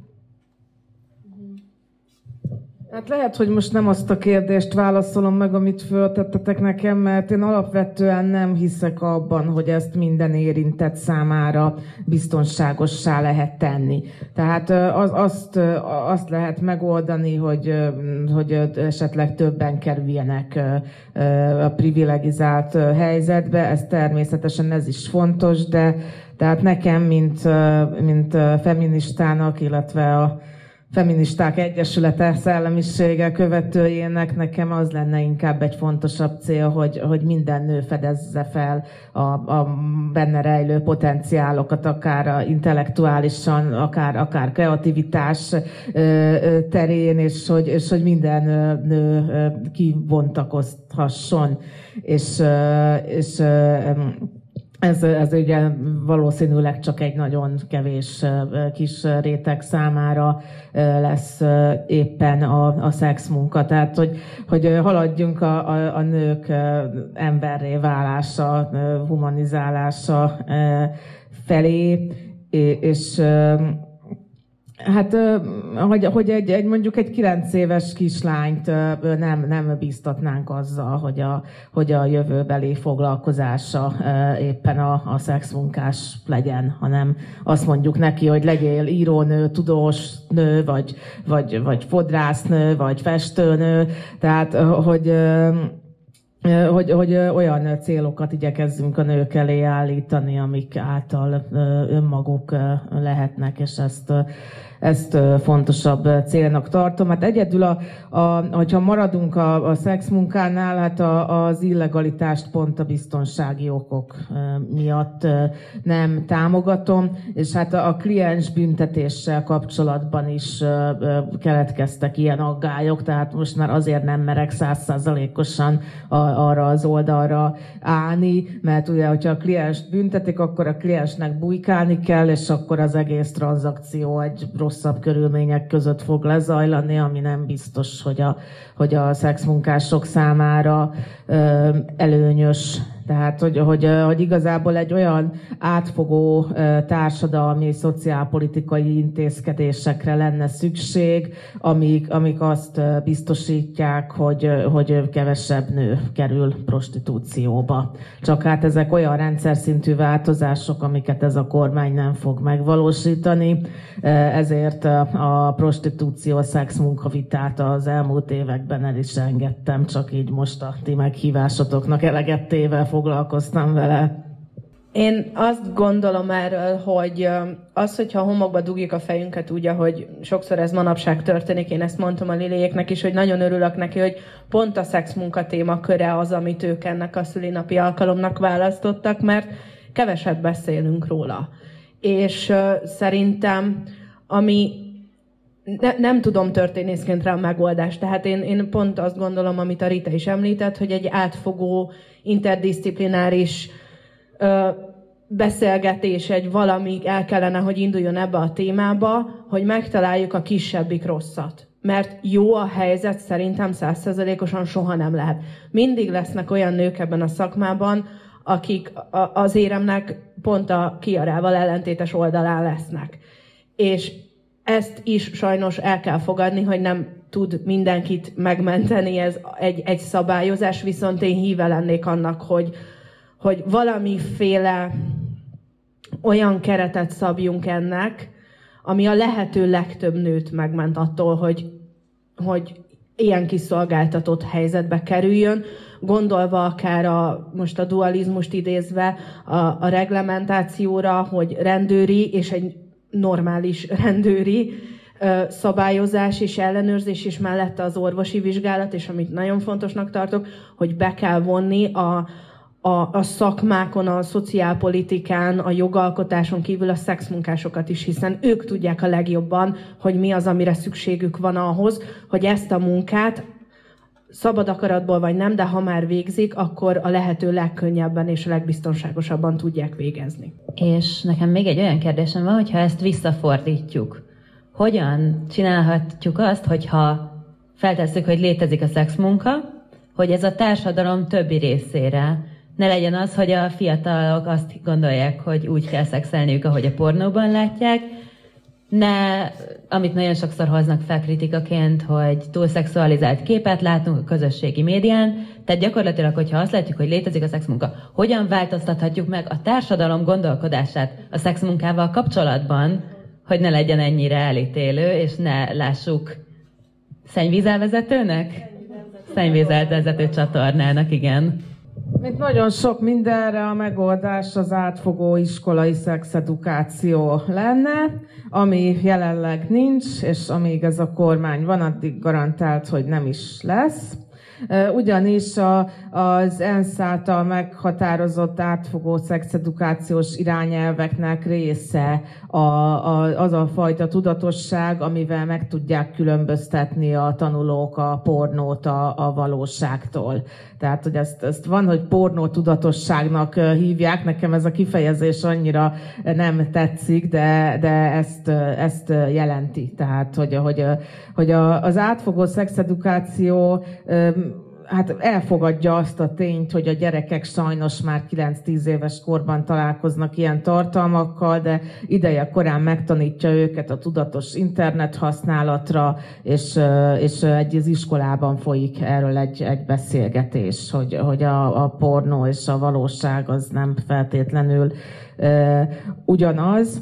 Hát, hogy, hogy, a, hogy a szexmunkásokat ne, ne érje megvetés, hát ez, erre a feminizmus a megoldás, mint nagyon sok mindenre, mert ahogy a, a nők jogai és a, a nők tisztelete a, a foglalkozásuktól függően, és a nemek egyenlőségén függetlenül, és a nemek egyenlőségének elismerése a, a feminizmus alapvető céljai közé tartozik. Tehát, hogyha, hogyha prostituáltal találkozunk, akkor azért próbáljuk meg megismerni a, a, a történetét is. Én például a klienseimet úgy szoktam edukálni, hogy elmondom neki, hogy a pornófilmre úgy kell tekinteni, mint egy akciófilmre. Hogy ez nem, ez, ez nem a valóság, ez egy olyan médiatartalom, ami a ti szórakoztatásotokra készül. Tehát ezt úgy is kell elfogadni. Megnézed, tetszett, oké, elfelejtetted. Tehát, mint bármilyen filmet. Tehát nem mondjuk megnézel egy Tom Cruise filmet, akkor nem gondolod, hogy holnaptól én is ilyen leszek, és ugyan ezeket a trükköket fogom csinálni. Úgyhogy vagy egy horrorfilm. Tehát, hogy érdekes, hogy ezeket a kategóriákat úgy valahogy így tudják kezelni az emberek, és belátni, hogy ez nem a valóság. De valahogy a pornófilmnél ez így, ez így valahol így elcsúszott.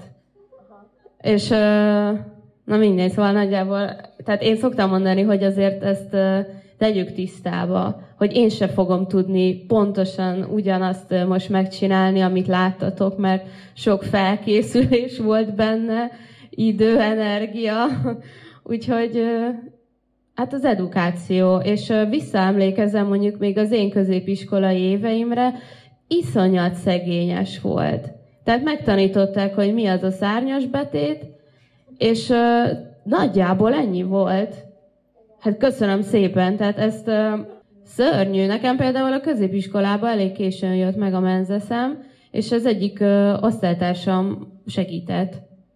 Szörnyű. Szóval az edukációt jó lenne. Egyébként nekem a, vannak terveim a jövőre nézve, szeretnék kiadni két kis kötetet, mind fiúknak, férfiaknak, mind lányoknak, nőknek, hogy mi hogy van, hogy érdemes. Tehát egy ilyen kis zsebkönyv, ilyesmit. Én csak csatlakozni tudok doktorandusz hallgatóként, meg pláne az edukáció fontosságához, és ahhoz, hogy az iskolai szexuális felvilágosítások mellett, hogy a jövő generációját képezzük, szerintem bele kellene vonni ebbe a szülőket is, a felnőtt társadalmat, mert hogyha megtanítjuk a, azt, amit jónak gondolunk a gyerekeknek egy szexuális felvilágosítás során, majd hazamegy, és az apja, anyja kirögi, hogy hagyjad kisfiam, hülye a tanár, akkor, akkor veszed fejszel nyelet. Tehát, hogy egy, egy olyan összetett problémáról van szerintem szó, amit nagyon nehéz csak a gyerekek szintjén megfogni, viszont ez a kis zsebkönyv ötlet, ez zseniális, ez nagyon szurkolok, hogy létrejöjjön. És nagyon szívesen átadnánk a szót a közönségnek is, hogyha bárkinek van bármilyen kérdése a témában, Sziasztok! Na nekem semmi közöm ez az iparhoz, csak ideáltam. Informatikus vagyok egyébként. Az első, amit szeretnék mondani a Kiarának, hogy szerintem rohadt menő volt, amikor azt mondtad, hogy te pornosztárként definiálnád magad, mert többször elhangzott az a szó, hogy privilégizált a ti helyzetetek, de szerintem nekem ez bántja a fülemet, mert az, hogy te ilyen helyzetben vagy, azt te elérted. Ez ugyanolyan munka, mint hogy én most jól menő adatelemző vagyok, azért merem ezt mondani, mert elértem, mert jót csináltam. Tehát az, hogy te privilegizált vagy, annak csak az egyik fele, szerintem, hogy te egy nagyon csinos fehér nő vagy, de a másik fele, azt te raktad bele, és ez, ez tök menő, úgyhogy nekem ez a privilegizált ennyiből sántított, és, és ezt szerettem volna elmondani, és most akkor próbálok szelektálni, mert tényleg ide írtam legalább négyet, de az első, hogy, hogy mint minden más munkát, amit te elvégezhetsz egyedül, és sokszor előjött, hogy azért van baj ezzel a munkával, mert ott van egy strici. Hogy amúgy miért kell ebbe a rendszerbe a strici? Miért nem mondhatod te azt nőként, hogy te igenis ezt szeretnéd csinálni, és mi a korlátja most Magyarországon, vagy bárhol máshol a világon annak, hogy te ezt nőként egyedül csinálhass, és miért kell oda valaki, aki aztán megaláz, elveszi az útleveled, vagy elveszi a pénzed? Hát erre még én.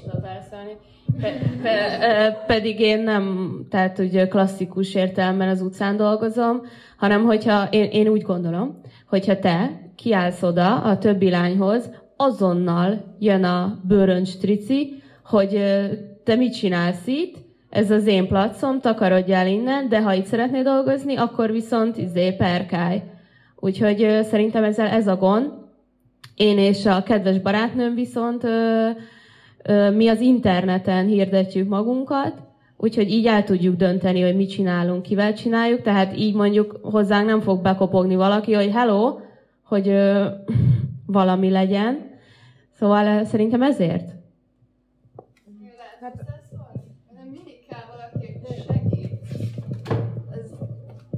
Valahogy így egyszerűnek tűnik, de mégis nehéz ezt a lépést meglépni, hogy elkezd. Például én a webkamerával kezdtem, és kellett egy osztálytárs, aki ezt csinálta. Elmesélte nekem, ó, tényleg ez ilyen egyszerű, és én is mentem.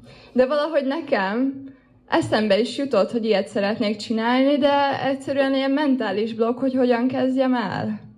Úgyhogy mindig kell valaki, aki, aki segít ezekben. Az osztálytársad nem vette el a pénzedet? Nem, nem vette el, de... Nem, így... nem, de azért meghívtam egy sütire, hogy segített. Uh, tehát, hogy nem csak válaszolni szerettem volna a kérdés, hogy mindig kell valaki, aki, aki belevész, aki segít, nyilván, nyilván úgy, hogy nem veszi el a pénzedet, de hogy úgy elmagyarázza, hogy hogy kell ezt elkezdeni. Mert általában, ha megkérdezed a szüleidet, hogy anyu, szerinted ezt, ezt kortozhatnék? Ez mit gondolsz róla? Mindenki azt fogja mondani, hogy ne, ne csináld. Úgyhogy kell egy olyan ember, aki, aki ebbe úgy belevisz, aki már, aki kipróbálta.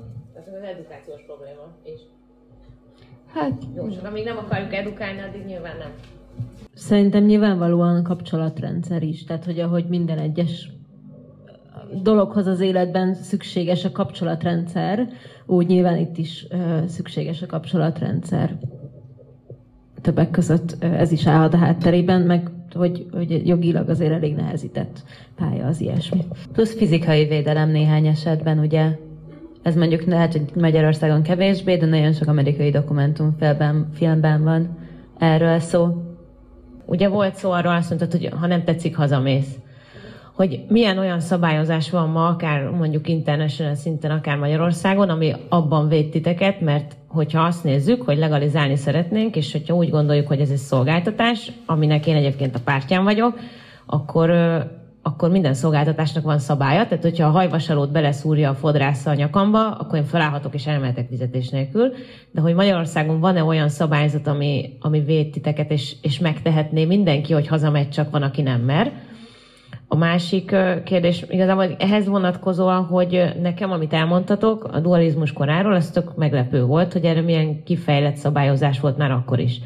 És az oké, okay, hogy nagyon meglepő, hogy milyen szabályozás volt akkor, de hogy ez azóta változott-e olyan ütemben, mint mondjuk minden más, vagy ez akkor ki lett találva, most megörültünk neki, hogy 1900-es években már volt, de azóta nem történt vele semmi. Megmondom őszintén, hogy hogy szerintem, tehát arra gondolsz, hogy mondjuk elmenjek a rendőrségre, és feljelentem, amiért mondjuk olyat csinált, amit nem kellett volna? én nem látom magamat, hogy így elmennék a rendőrségre, tudod? Szóval szerintem nem. Tehát nem. Az, hogy mi mit csinálunk ugye a négy fal között, az úgymond ránk van bízva. Tehát én tud, ö, tudatában vagyok annak, amikor dolgozni megyek, hogy bármi lehet.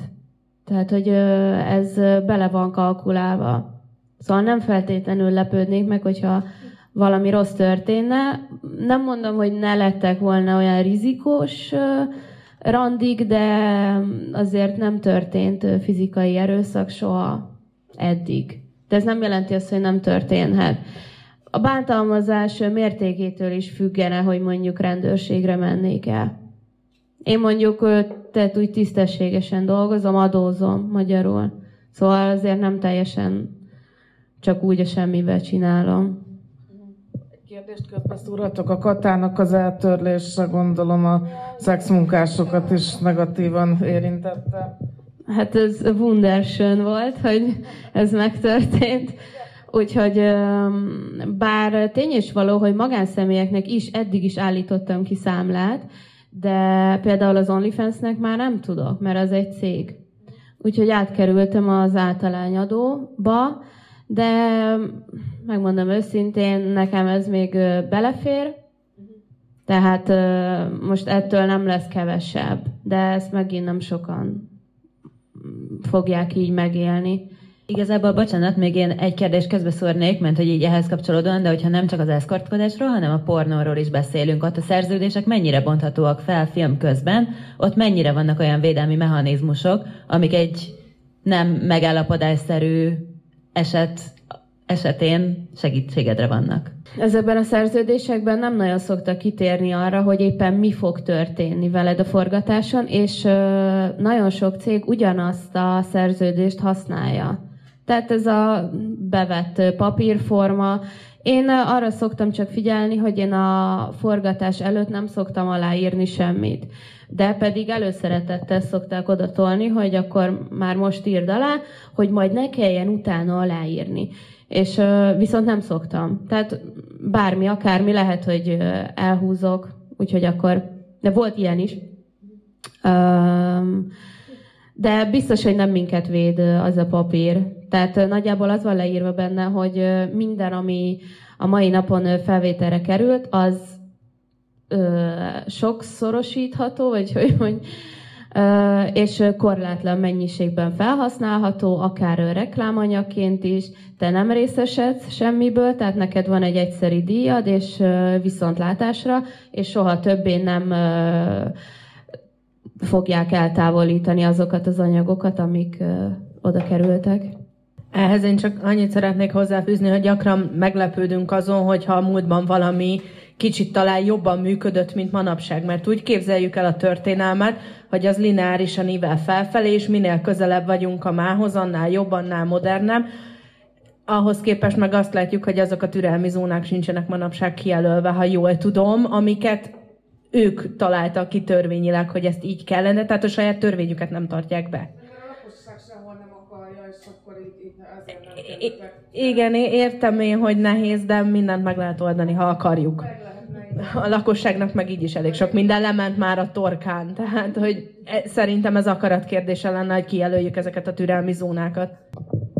Én még annyit, hogy van a szexmunkásoknak érdekvédelmi egyesülete, meg ugye vannak jogvédő szervezetek, akik tudnak ebben segíteni, és pont Földi Ágnes, aki a szexénél dolgozik, és nem tudott betegség miatt eljönni, pont ő nyilatkozta, hogy, hogy emiatt az elég rendezetlen, meg nehézkes jogi környezet miatt kerülnek sokan illegalitásba, és mennek el inkább külföldre ö, dolgozni. Lehet, hogy az internet az ugye erre valamelyest megoldást tud jelenteni.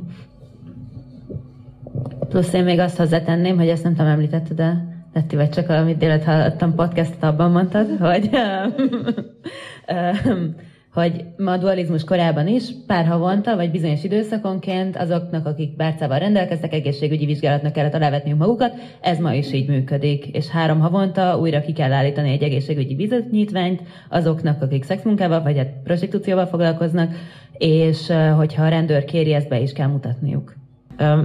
Csak mert, hogy szóba hoztátok ezt az érdekvédelmi dolgot, és ennek a másik oldala érdekelne tök személyi megfontolásból, hogy nyilván egy irodában, amikor kimentek kávézni, az egy kicsit más, mert egy mindenki fel van öltözve, kettő meg tíz perc kávészünetetek van, de hogy a, ebben a szakmában mennyire, mert mondtad, hogy láttál kislányokat sírni menet közben, tehát hogy nyilván ez, ez egy tök tragikus dolog, és ez nagyon megviselő, és oké, okay, hogy van érdekszervezet, de hogy ezek úgy működnek, ahogy, hogy szakmán belül mennyire jellemző mondjuk nálatok ez az összetartás, vagy mondtad, hogy kicsi a, kicsi a közeg itthon, mennyire egy közeg ez úgy érzelmileg, meg mennyire kovácsolódtok össze, meg mennyire jellemző ez, hogy mondjuk segítenétek a másikat. Igen, az igaz, hogy azt mondtam, hogy ez egy kis közeg, de itt inkább a stúdiókra gondoltam, illetve a gyártói rész. Új lányok azért gyakran jönnek, szóval mindig jönnek főleg külföldről, de itthonról is. Azt kell, hogy mondjam, hogy nagy a rivalizálás az iparon belül, úgyhogy én, mondj, én speciál sok mindenkivel jobban vagyok, de azért vigyázok, hogy kivel vagy hogy.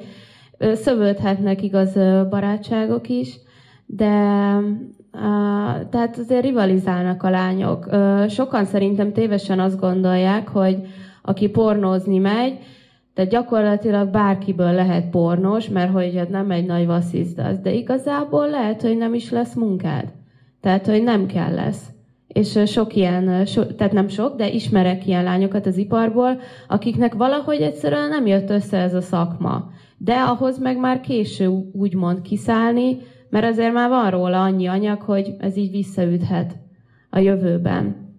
Tehát nem mindenki kelendő. Úgyhogy ezért is szerintem a lányok marják egymást, hogy övék legyen bizonyos szerep, és ebben a szakmában a bérezés sem ugyanolyan. Tehát attól függ, hogy mennyire vagy híres, vagy befutott. És mit kérdeztél még? Hogy úgyhogy és illetve tehát most én nem fogok elkezdeni barátkozni egy nagyon más lányjal például, mert annyira nagy a szakadék közöttünk. De hogyha mondjuk látom, hogy szomorú vagy bántották, akkor segítek mindig, és megkérdezem, hogy tudok-e neki valahogy segíteni. Illetve ahogy idősödöm, észrevettem, hogy egyre önzetlenebb vagyok, és segítőkészebb. Szóval Instagramon, vagy máshol szoktam látni, hogy valamelyik kollégám mondjuk nincs jó paszban, akkor mindig írok, sokat kommunikálok velük, és talán tényleg barátságosabb is lettem. Lehet azért, mert elértem egy olyan szintet, amikor már úgy érzem, hogy nem kell rivalizálnom senkivel, egy biztos pozíción van, és most már szívesen segítek mondjuk a fiatalabbaknak, vagy a feltörekvőknek abban, hogy mondjuk milyen cégekkel érdemes dolgozni, kikkel nem, érde, nem érdemes, kikkel kell vigyázni. Úgyhogy most már mondhatjuk, hogy akkor én is úgy tagja vagyok azoknak, akik segítenek, igen. Mondtad, hogy tíz éve kezdtél filmezni. Akkor milyen volt a helyzet? Van esetleg olyan emléket, hogy neked valaki segített, vagy hogy szükséged lett volna segítségre, és nem kaptad meg? Hát már régen volt, de um, nem, sosem volt ilyen. Mindig tudtam, hogy kikkel kell barátkozni. Itt gondolok a rendezőkre, producerekre. Um, tudok simolékony lenni akkor, amikor kell, úgyhogy magamnak tapostam ki ezt az utat. Mm, szerintem sok hibát nem vétettem egyébként, még fiatalként sem, de talán nem álltam ki magamért annyira, mint most. Tehát voltak szituációk, amik nem tetszettek, én azokat egyébként mindig jeleztem az ügynököm felé, aztán megértettem, hogy őt ez egyáltalán nem érdekli. Úgyhogy tehát senkinek ne legyenek illúziói, Szerintem ezek az ügynökök ugyanolyak, mint a stricik. Tehát teljesen leszárják, hogy veled mi történik. De jobban lesznek azokkal a modellekkel, akik kelendőek, és de közben tudod, hogy másokkal hogy viselkednek, vagy hogy beszélnek velük, és hát nagyon más arcukat tudják mutatni. Én próbálok egyébként mindkét fele játszani, és így még átláthatóbb ez az egész ipar de hát keménynek kell lenni, az biztos. Az az érdekes, hogy a női ügynökök nem feltétlenül... Hát ők leszárják, igen. Tehát, Teljesen mindegy, igen. Hát az egyik kedvenc feministám Mona Eltahavi az ilyen nőket a patriarkátus gyalogkatonáinak nevezi, tehát, de hát mondjuk idézhetném Madeleine Albrightot is, aki ugye azt mondta, hogy a pokolban külön hely van fenntartva azon nők számára, akik nem segítenek más nőknek. Tehát, hogy, hogy vannak olyan nők, akik, akik úgy igyekeznek ellavírzni a férfiuralmi társadalmi berendezkedésben, hogy, hogy ők maguk is letaposnak más nőket azért, hogy, hogy ezzel a, a saját pozíciójukat megpróbálják biztosítani. És hát ugye a, a nőknek az összefogása nem, nem érdeke a patriarkátusnak, így, így minden egyes női barátság vagy női szövetség egy részt üt a pajzson. Voltak ott még kérdések, ha még mindig aktuális. Sziasztok! Nagyon köszönöm a beszélgetést, elképesztően színvonalas volt, és, és sokat tanultam.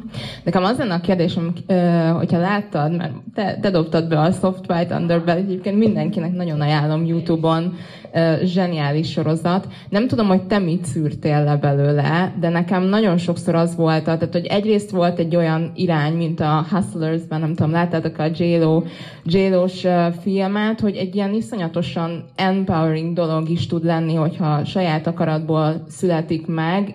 Nekem is van egyébként striptease táncos nő barátnőm, és ő is óriási feminista aktivista, de emellett nekem volt még egy aspektus, ami bejött ezekből a dokumentumfilmekből, ez a financiális edukáció. Tehát nagyon sokszor azt mondták a lányok, hogy hiába elkezdtek mondjuk annyit keresni, mint, mint egy hónap alatt mondjuk én az irodában megkeresek, egy, ők egy nap alatt vagy egy óra alatt megkeresték, de hogy egész egyszerűen ez egy ilyen ördögi körré vált, hogy minél többet keresett, annál többet költött, vagy meg másképpen gondolt, elkezdett másképpen gondolni a pénzre, meg a pénz értékére, és már nagyon nehezen tudott, ha ki is akart szállni, visszaülni mondjuk a, az irodába, mert egész egyszerűen azt érezte, hogy méltánytalan egy hónap alatt mondjuk 250-et megkeresni, hogyha ez, ez, ez na tehát, hogy, hogy mi a tapasztalatod ezzel, ezzel kapcsolatban, hogy, hogy a szakmádban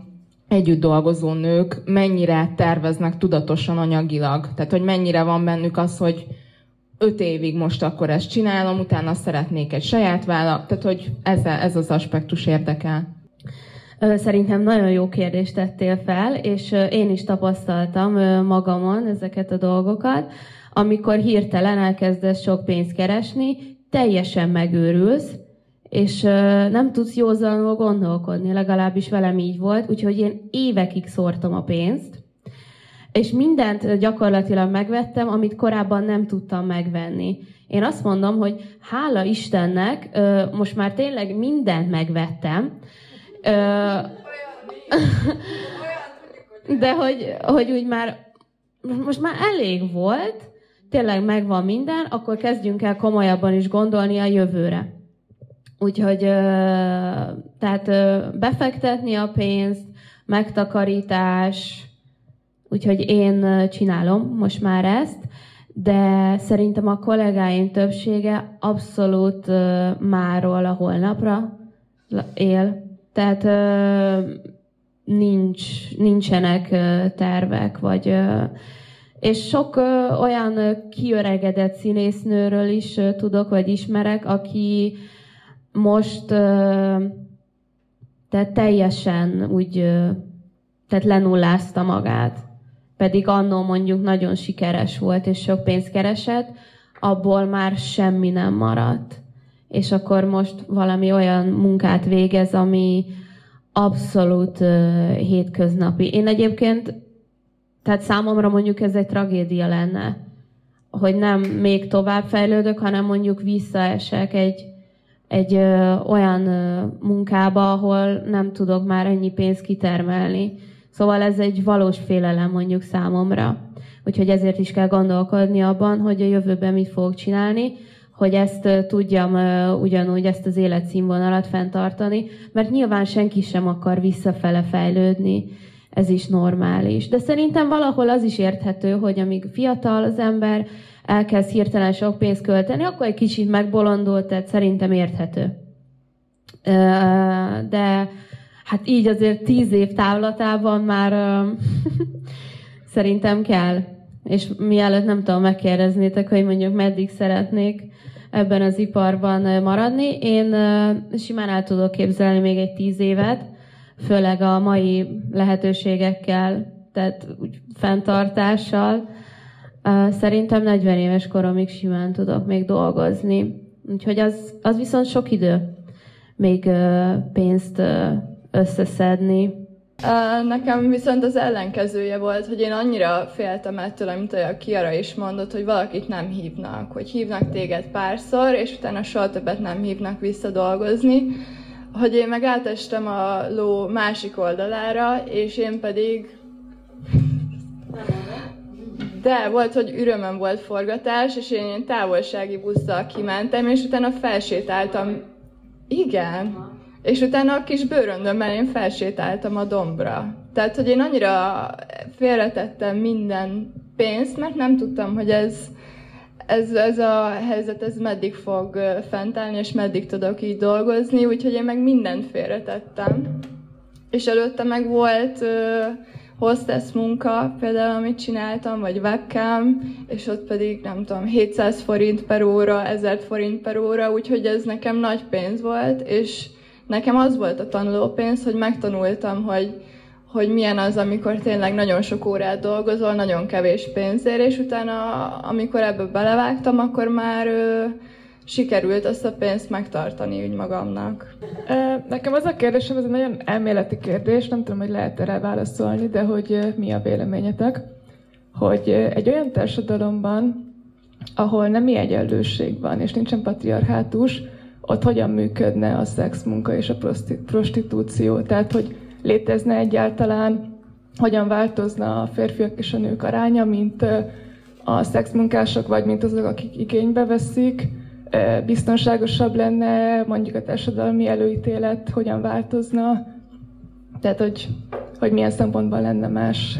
Szerintem akkor, bocsi meg, akkor nem annyira lenne diszkrimináció, és ez nem lesz egy populáris vélemény, de pont azért tudunk uh, mi ennyire jól keresni ezzel, mert uh, ez egy nem elfogadott dolog, és ugye minden, ami kockázatosabb, vagy nem elfogadottabb, akkor ezért nyilván a, a igen, ez az ára. Tehát a diszkriminációval kapcsolatban engem be, bezárták már a bankszámlámat, letöröltek már social médiáról, kiraktak már Airbnb-ből, hotelből, adótanácsadó, adótanácsadó nem szeretne segíteni, könyvelő, mi van még, ügyvéd, mert többször megkaptam, hogy we don't deal people with people like you, de ez az ára a diszkriminációnak, hogy így viszont a, a nyereség nagyobb. És hogyha nem lenne diszkrimináció, és jobban elfogadottabb lenne, akkor a konkurencia is sokkal nagyobb lenne.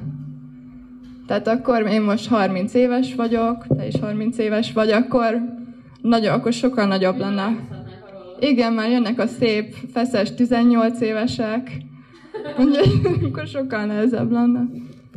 Nekem Japán jutott eszembe, mert ott rengeteg love hotel található, és tehát ott nem is ciki bemenni ezekbe a hotelekbe, mert ezek ezért vannak fenntartva, hogy akár egy rapid randit le tudjatok ott rendezni. Tehát szépen be van rendezve szoba, óvszer, síkosító, és azért úgy egy biztonságosabb hely, mint hogy mit tudom én hol. Egyébként mindenben egyetértek, amit mondtál, de megint csak mi vagyunk itt a kiváltságosak, mert tehát hiába kockázatos, vannak, akik ugye pár ezer forintért csinálják ezt. Úgyhogy hát összetehetjük a két kezünket, te meg én. ja. És hogyha megvalósulna a nemek egyenlősége, hát én úgy gondolom, hogy akkor, akkor kevesebben vállalkoznának erre, és a férfiak is megértenék, hogy ezt nem, nem megvenni kell, vagy, vagy érdemes, tehát hogy, hogy akkor, akkor én valószínűsítem, hogy akkor csak azt csinálná, aki, aki tényleg ezt, ezt akarja csinálni, vagy ezzel akar foglalkozni. Hát illetve vannak bizonyos területek, ugye a szexmunkának az egyik vitatott területe, hogy a, a fogyatékos személyeknek külföldön már hoztak ilyen szabályozást, hogy a, hogy a fogyatékos személyeknek legyen joguk szexmunka szolgáltatásokat igénybe venni, de mert, mert hogy ugye, hát mondjuk eleve ez egy rossz feltételezés, hogy mert hogy egyébként ők nem jutnának szexhez, tehát hogy szerintem a fogyatékossággal élő embereket is abban kellene támogatni, hogy minél önállóbban éljenek, és hogy megélhessék ők is a, a párkapcsolataikat, vagy, vagy akár az alkalmi kapcsolataikat, de így a vágyaik mentén. Viszont vannak olyan országok, ahol ez úgy lett szabályozva, hogy csak önkéntes, ilyen altruisztikus alapon mehet a szexmunkás, ez csak, csak az úti költségét térítik. Hát ezzel viszont én azért nem értek egyet, mert hogy, hogyha már ez, ezt csinálja, akkor legalább fizess, fizessék meg. Tehát, hogy, hogy itt, itt megint a, a nőknek az önfeláldozó természetére akarnak ö, ö, építeni, hogy, hogy mint, mint hogy a, a béranyasságnál is vannak olyan országok, ahol, ahol csak önkéntesen lehet, és akkor ugye tudjuk, hogy a valóságban ez, ez hogy néz ki. Tehát, hogyha már így kényszerítenek egy valami, vagy hogy nem, hogy ebben az esetben nem kényszerről van szó, de hogyha egy, egy nő így a, a testét biztosítja valakinek átmenetileg és feltételek között, akkor, akkor, meg, meg inkább fizessék meg. Tehát, hogy, hogy itt ez, ez megint egy dilemma, hogy a, a fogyatékos személyekkel, hogy legyen, de hogy akkor e, ez a szegmens talán megmarad. Tehát, hogy, hogy azok számára, akik, akik másképp tényleg nem juthatnának szexhez, bár, bár mondjuk eleve hibás a fogyatékossággal élőket pont így megbélyegezni. Én csak annyit szeretnék ehhez hozzáfűzni, hogy ha már így felmerült ez a kérdés, akkor megemlíteném Abraham Maslow nevét, aki az 1950-es években állította össze ugye a szükséglet piramisát, aminek a legalsó szintjén a fiziológiai szükségletek vannak, és ugye szintről szintre úgy lehet lépni, hogy az alsóbb szintek kielégítettek, és amíg a szexualitás a fiziológiai szükségletek közé tartozik, ahova a víz, a levegő, az étel és az alvás, addig lesz szexmunka, és lesznek prostituáltak is. A Maslow piramisban azóta azért azt többen felülbírálták, tehát az 50-es évek óta, de hogy attól még ez működik, hogy ugyanannyira kell a szexualitás az embernek, mint a levegő. Hát én olyat, olyat már hallottam, hogy valaki megfullad, de olyat, hogy valaki nem jutott szexhez és meghalt, hát oly, olyanról még nem hallottam. Tehát hogy szerintem Maszló itt hibát követett el, mert, a, mert az, az emberi szexualitás azért egy, egy összetettebb dolog, mint, mint, az, mint az, hogy eszünk, iszunk, meg, meg levegőt veszünk. Ez tény, de attól még nem kéne eltagadni azt, hogy minden embernek, férfinak és nőnek egyaránt van egy alapvető nemi vágya, ami teljesen természetes. És ezt nem lehet kizárni, szerintem, a, a, abból, hogy ez az élet része. Plusz uh, Laura Batesnek van a Men Who Hate Women című könyve, amiben azokról a férfiakról ír, akik ugye involuntary celibacy, azaz önként, hát nem önkéntes celibátus, akik úgy érzik, hogy nem kapnak meg nőket, és ezért a társadalmat és a nőket okolják, illetve azokat a férfiakat, akik megkapnak nőket. Az utóbbi pár évtizedben rengeteg olyan erőszakos bűncselekmény és tömeggyilkosság történt az Egyesült Államokban legfőképpen, amit ilyen férfiak követtek el.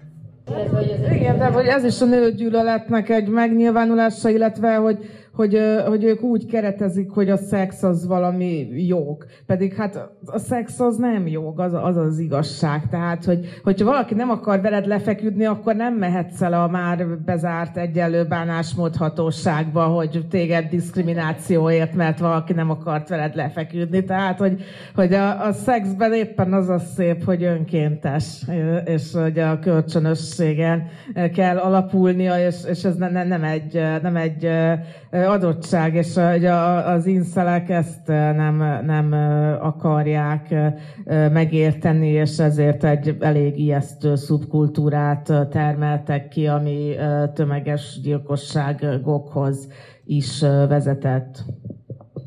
Ami viszont biztos, hogy ez a beszélgetés nem lenne, hogyha erről beszélnénk, vagy, vagy nem lett volna ilyen érdekes. És szerintem időileg is be kell zárnunk, meg úgy érzem, hogy mindenki nagyon sokat tanult ma, úgyhogy nagyon köszi nektek, hogy itt voltatok, és nektek is nagyon köszi, hogy végigültétek. Ez volt a Venus Projekt Podcast. Solti Hannával és Rutai Lilivel. Ha tetszett az epizód, értékelj minket az Apple Podcast rendszerében, hogy többekhez eljussunk, és kövess minket Facebookon, Instagramon és TikTokon.